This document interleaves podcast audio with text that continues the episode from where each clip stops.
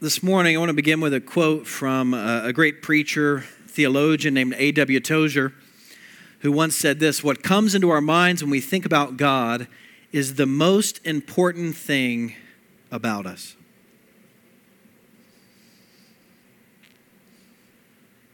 And I've reflected on this quote for many years. And I found it to be true because if, when you think about God, what comes into your mind is an old man sitting in the sky who's angry and just wagging his finger at you and waiting for you to mess up so that he can punish you, guess what? You're probably not praying very often and talking to God or approaching that God in your mind if that's how you view God. But instead, if you view God as maybe Jesus addressed him in, in the Lord's Prayer, as a heavenly Father who loves us, who wants a relationship with us, who wants to talk with us, well, then the likelihood of you speaking with God, talking with God, approaching with God, it's a lot more likely. Because what comes into our minds when we think about God affects how we relate to God. And, and, and this week I kind of modified the quote a little bit and I want us to think about uh, another version of it this morning, and that's this. What comes into our minds when we think about church has great consequences for our lives. I think this is true, and I made this quote up, so I didn't sign my name to it because it's not that profound. But what comes into our minds when we think about God has great consequences for our lives, and I would say for our life together as a church as well. So, right now, I want you to think when you hear the word church and think about church, what comes into your mind? And now there's probably a number of different images. But I know for some people, when they think about church, this is what comes into their mind. Maybe church as a museum or church as a monument. For a lot of people in our world today, when they think about the church, they, they think about the great cathedrals, maybe Notre Dame or St. Paul's Cathedral in Europe or, or different churches they've been by. Maybe in downtown McDonough, you think about the First Baptist Church there, beautiful right there. And, and you think, okay, you know, they're, they're great things that maybe had a purpose in the past, really served people at one point in time, but now they're just kind of monuments that are beautiful, museums, maybe to be visited every once in a while. Hey, it's great to have a wedding in a beautiful church or maybe a concert or something, but you know, if this is how you view church, you probably don't step foot into church very often. And, and when I studied abroad in Europe in college, I would say this was the most common view of church that I encountered among people there. People viewing church as as a museum. So that's one way people think about church. Another way people think about church is church as a business. Church as a business. And so if you want good french fries, where do you go? Checkers. Checkers is the right answer. Checkers has the best french fries. Um, if you want a good milkshake, you go to. Where, what'd you say?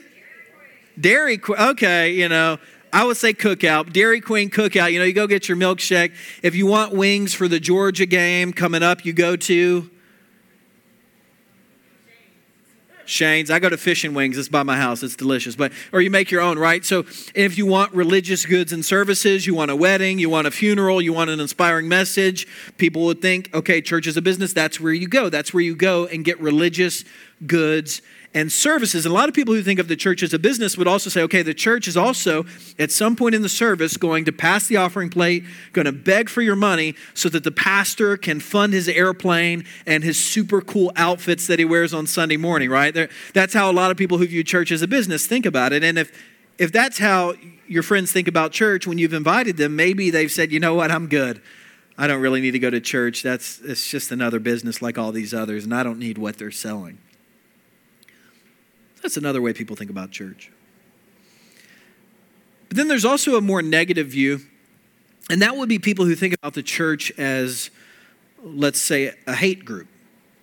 People who think about the church as a place full of sexism, racism, classism, uh, a place that's kind of hate filled towards people in our world, that's just trying to gather people together to get political power to change our, our community or our country and our world. And, and look, if this is your view of church, it's probably not your view of church if you're here this morning, because if this is your view of church, it's probably not somewhere you would step foot into as well, but this is the way a lot of people view the church in our culture today. Church is kind of a hate filled group of people. And now, for the record, I don't think the church is any of those things. I don't think it's, it's meant to be a business. I don't think it's meant to be a hate group. It's not meant to be merely a monument or a museum. And, and, sometimes we can get caught up on what people outside of the church think about the church and get mad at them. But I don't, I, I don't get too mad at people when they have misguided views of the church because when people outside the church have misguided views of the church, a lot of times it's because people inside the church who follow Jesus have done some problematic things. And if somebody's not part of the church, uh, it's hard to expect them to have a proper view of the church as well. So I'm not as concerned about what people outside the church think of the church. Instead, I'm more concerned about what people inside the church think about the church. So I'm more concerned this morning with what you think about the church, what I think about the church, what we think about the church together.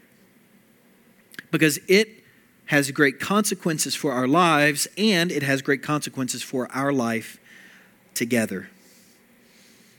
And so I've been pastoring now, this is almost unbelievable, 10 years coming up. I started when I was nine years old. So I'm 19 now. No.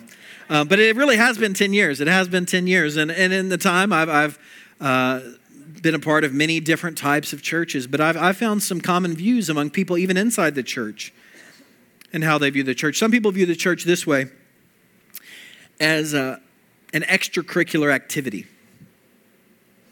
So they want to be well rounded. They want their kids to be well rounded. And so they think, okay, I have, I have the gym I go to a few hours a week. You know, we have these learning opportunities, go to school, get my degrees. I have my mental health, and then I have my spiritual health over here. And so, church is just one among many activities that you do throughout the week. And when this is people's predominant view of of church, what happens is if like the karate studio changes instructors or changes programs, people are like, you know what, I'm going to find another karate studio. And same thing with church. People are like, you know what, if it's not fitting what I need right now exactly in this season, I'll go to a different church, or, you know, I'll just step out for a time, or if if the karate studio changes from 6:30 p.m. to 7 p.m., you know, it's not working for me anymore, so I'll I'll do something else. And, and, and in this case, like a lot of times people, if they view it as an extracurricular activity, everybody's always kind of, you know, at an arm's length because maybe we'll, we'll hang out for a season, but I might not be here in a few months. It's just part of my life, just like everything else. I could take it or leave it. Church is an extracurricular activity. Then there are other people inside the church who view the church, maybe we would say, as a, as a place of, of entertainment. And so, just like you'd go to a movie theater if this is your view of church, maybe you come early on Sunday, you get some some coffee in the lobby, you come early, get your snacks, go to the bathroom, get your seat. If somebody's in your seat, you're mad. So you want to get here early, make sure you get your seat. And then throughout the service, you're thinking, okay, was that entertaining? Did that keep my attention? Did I get something out of it? And this is kind of the, the view of church is a place for me to be entertained.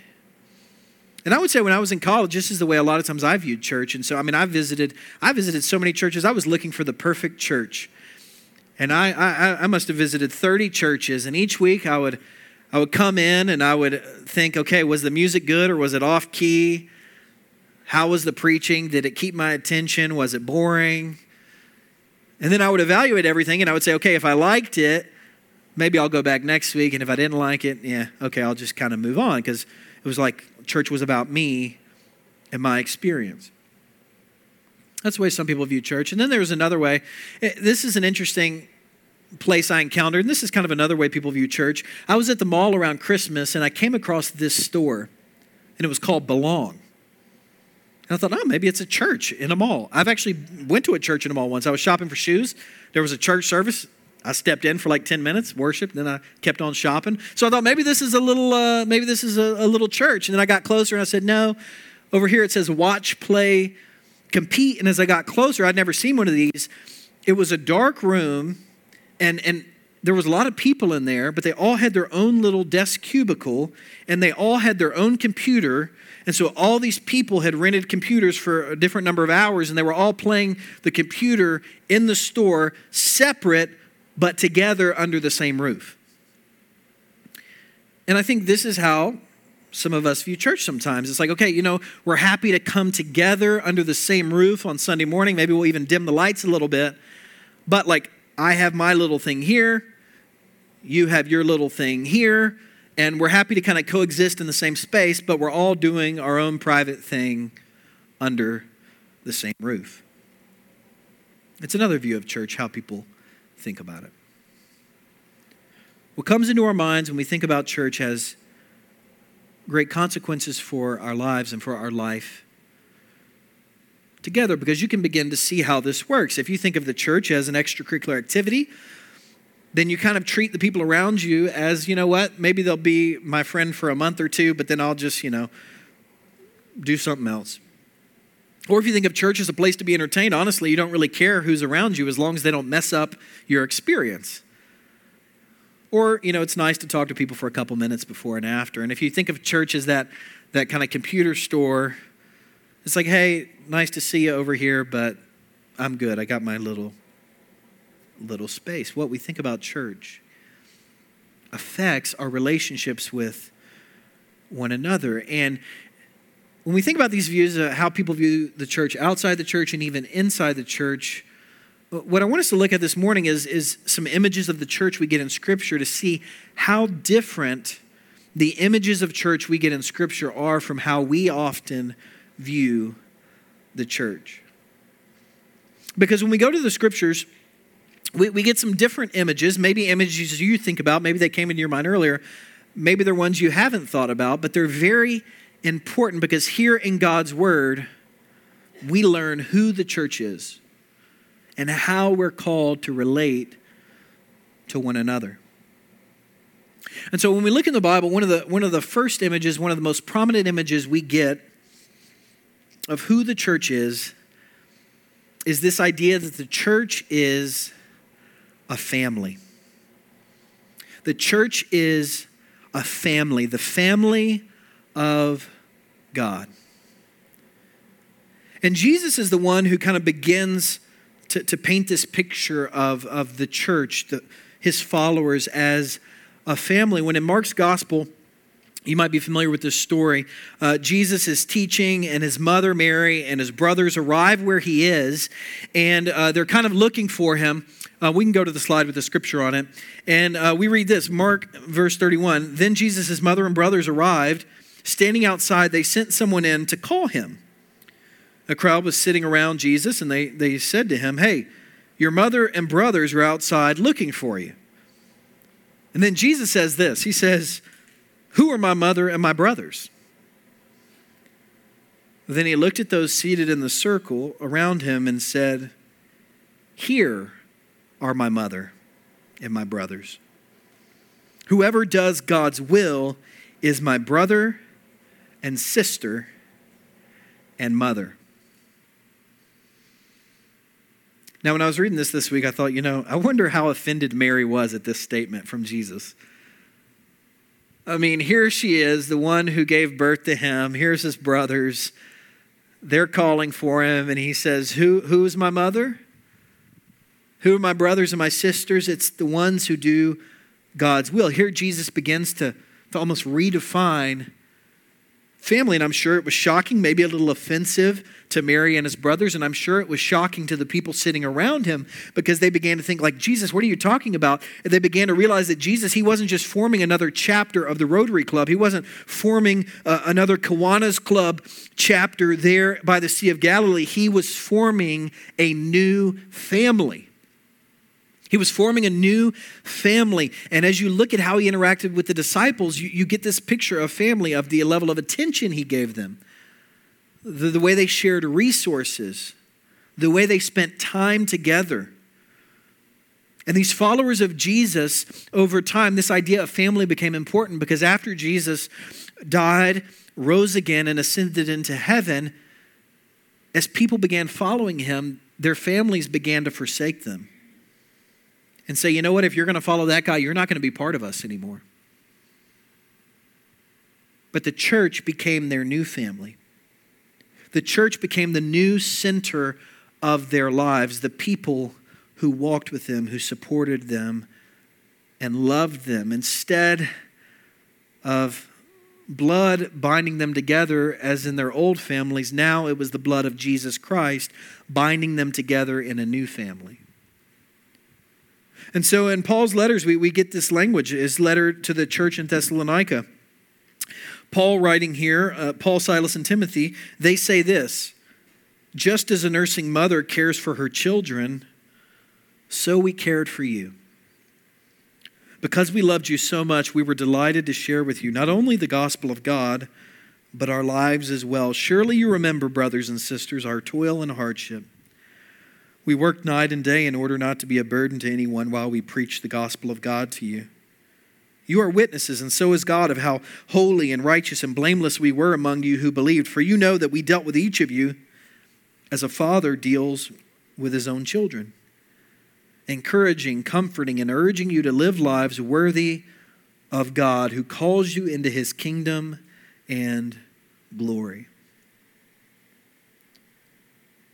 Do you see all the familial language there? Do you, do you see what Paul's writing? Just as a nursing mother cares for her children, as a father deals with his own children. And then he uses this phrase here that we find throughout Scripture this idea of brothers and sisters in Christ. Anybody here grow up in a church that, that called each other brother and sister? Like, hey, brother Tom. Hey, sister Gertrude. I don't know why I used Gertrude, but you know, I didn't grow up in a church like that. But I, I, I like that. I like that idea of calling one another brother and sister. One, it reminds us of who we are. We are the family of God. We're not called to be mere acquaintances, we're called brothers and sisters. And number two, the reason I like it is if there are new people and you don't know their name, you can just say, Hey, brother, good to see you. Hey, sister, glad to have you again. It's the 12th week. I don't know your name yet, but sister, have a good one, okay? So you can use it as a tool if you forget somebody's name. You can just call them brother or sister. And when you leave today, I want you to greet one another as brothers and sisters. This is an important idea that we're, we're seeing in Scripture that we are a new family bonded together by the blood of Jesus Christ. And Paul tells us, he tells us how we become part of this family. He tells us we don't earn our spot in this family.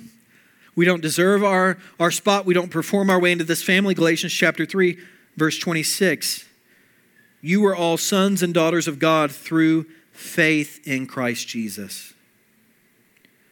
And later in chapter 4, when the fullness of time came, God sent his son, born of a woman, born under the law, so that he might redeem those who were under the law, that we might receive the adoption as sons and daughters. And because you are sons, God has sent the Spirit of his Son into our hearts, crying out, Abba, Father.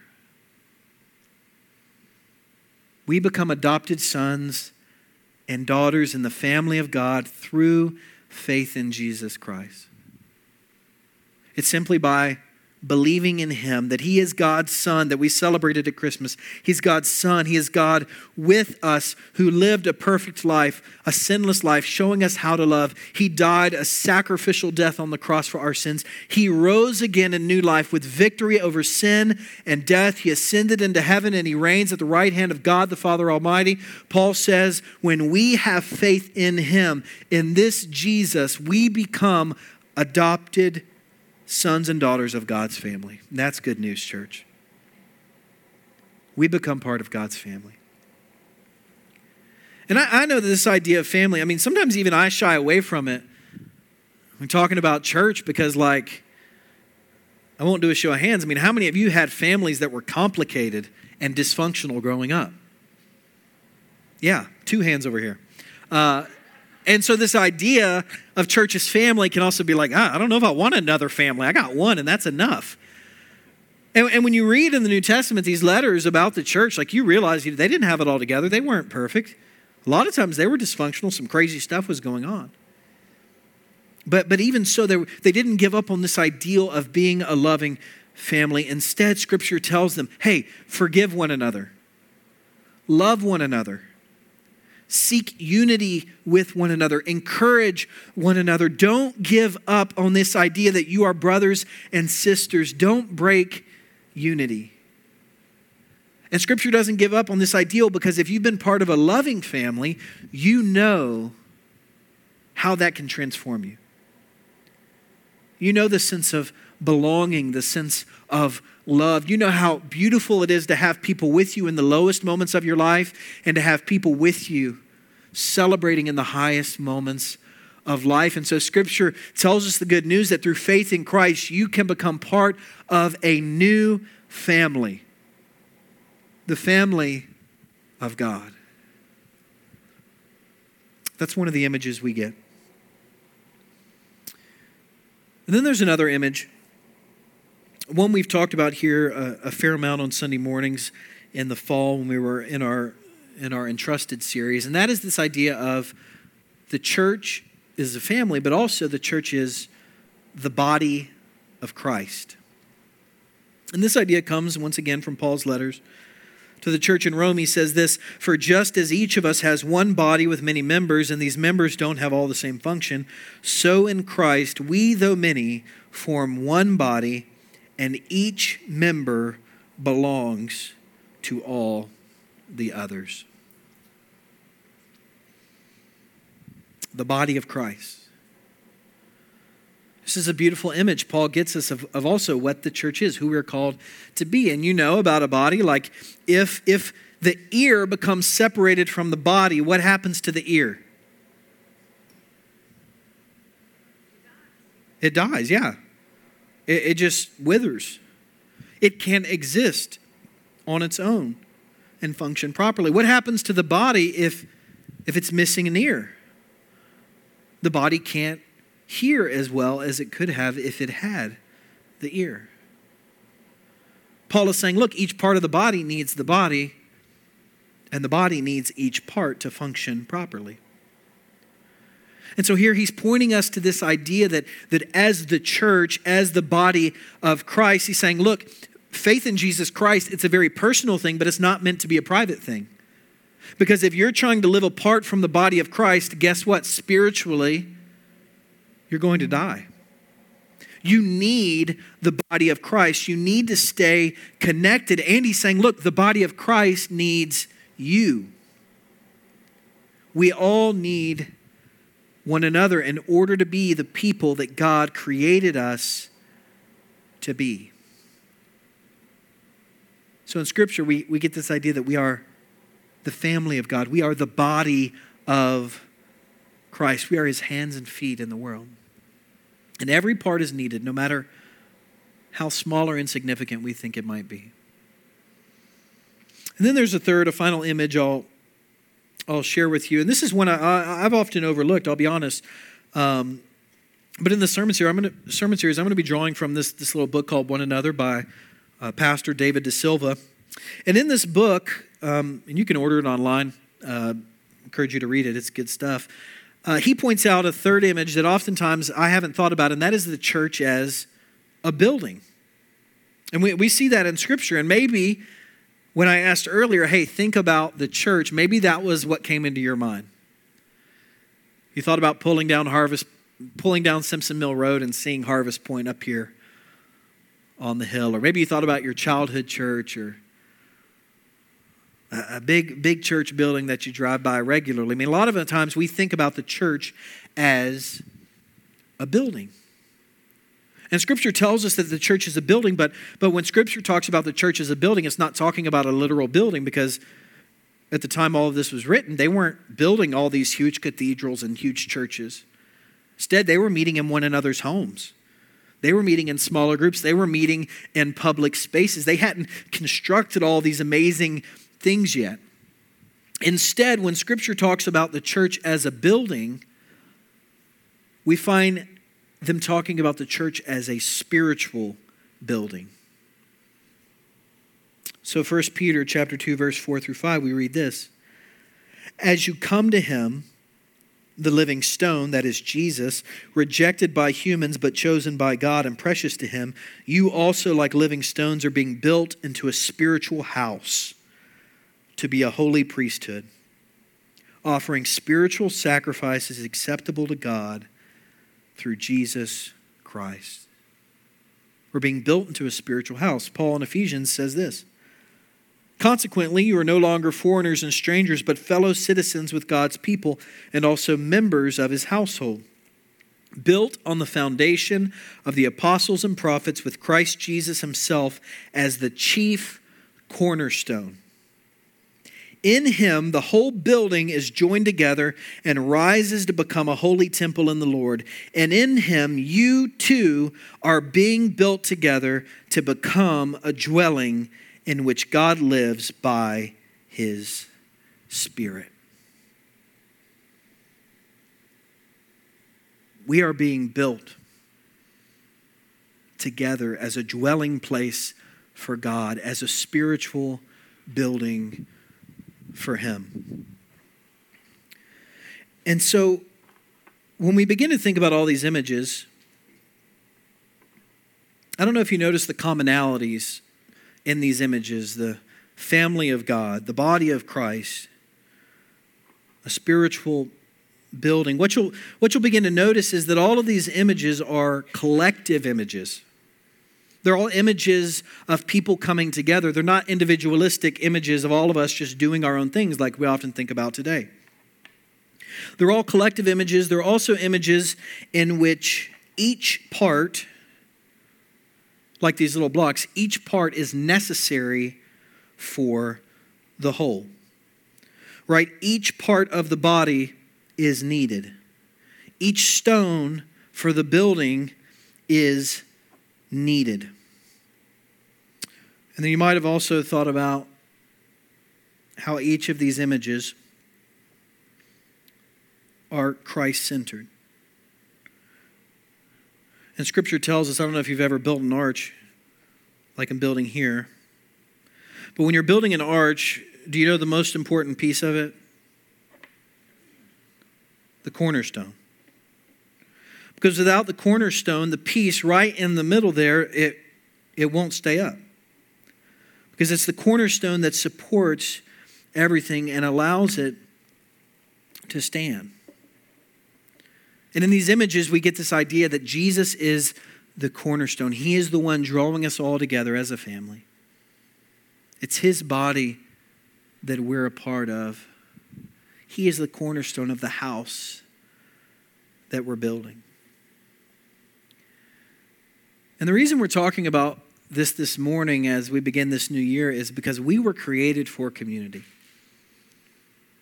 In the last couple of years, we, we, we've seen this with our own lives. We know we weren't created to do, to do life alone because we've realized how miserable it is.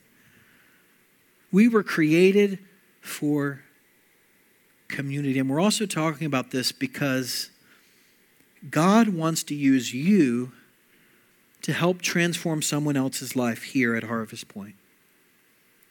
And He wants to use someone else who's part of this family to help transform your life. And He wants to use us as a church to be part of the transformation of the world that His Holy Spirit is doing.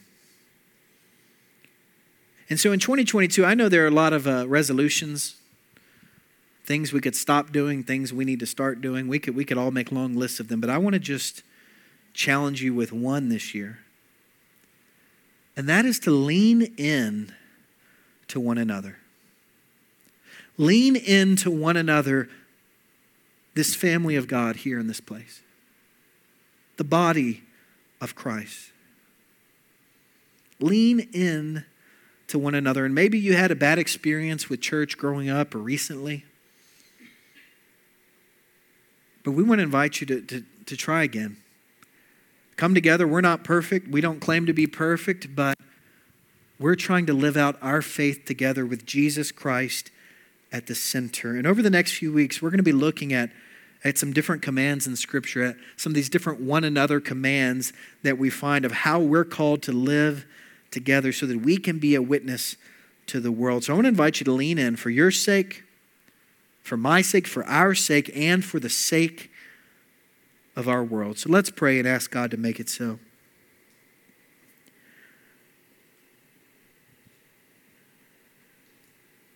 God, we thank you that you have drawn us together through your Son, Jesus Christ. We thank you that that you call us your sons and your daughters. And that here in this room there are brothers and sisters that we can count on, that we can rely on, who love us and care for us.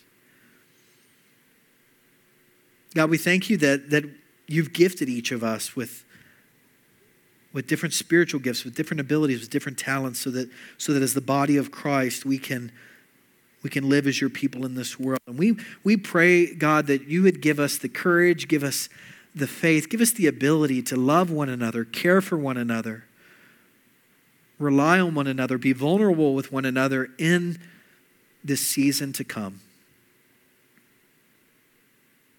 Because, God, we need you, but we also recognize this morning that we need one another here and this place to become the people you've created us to be.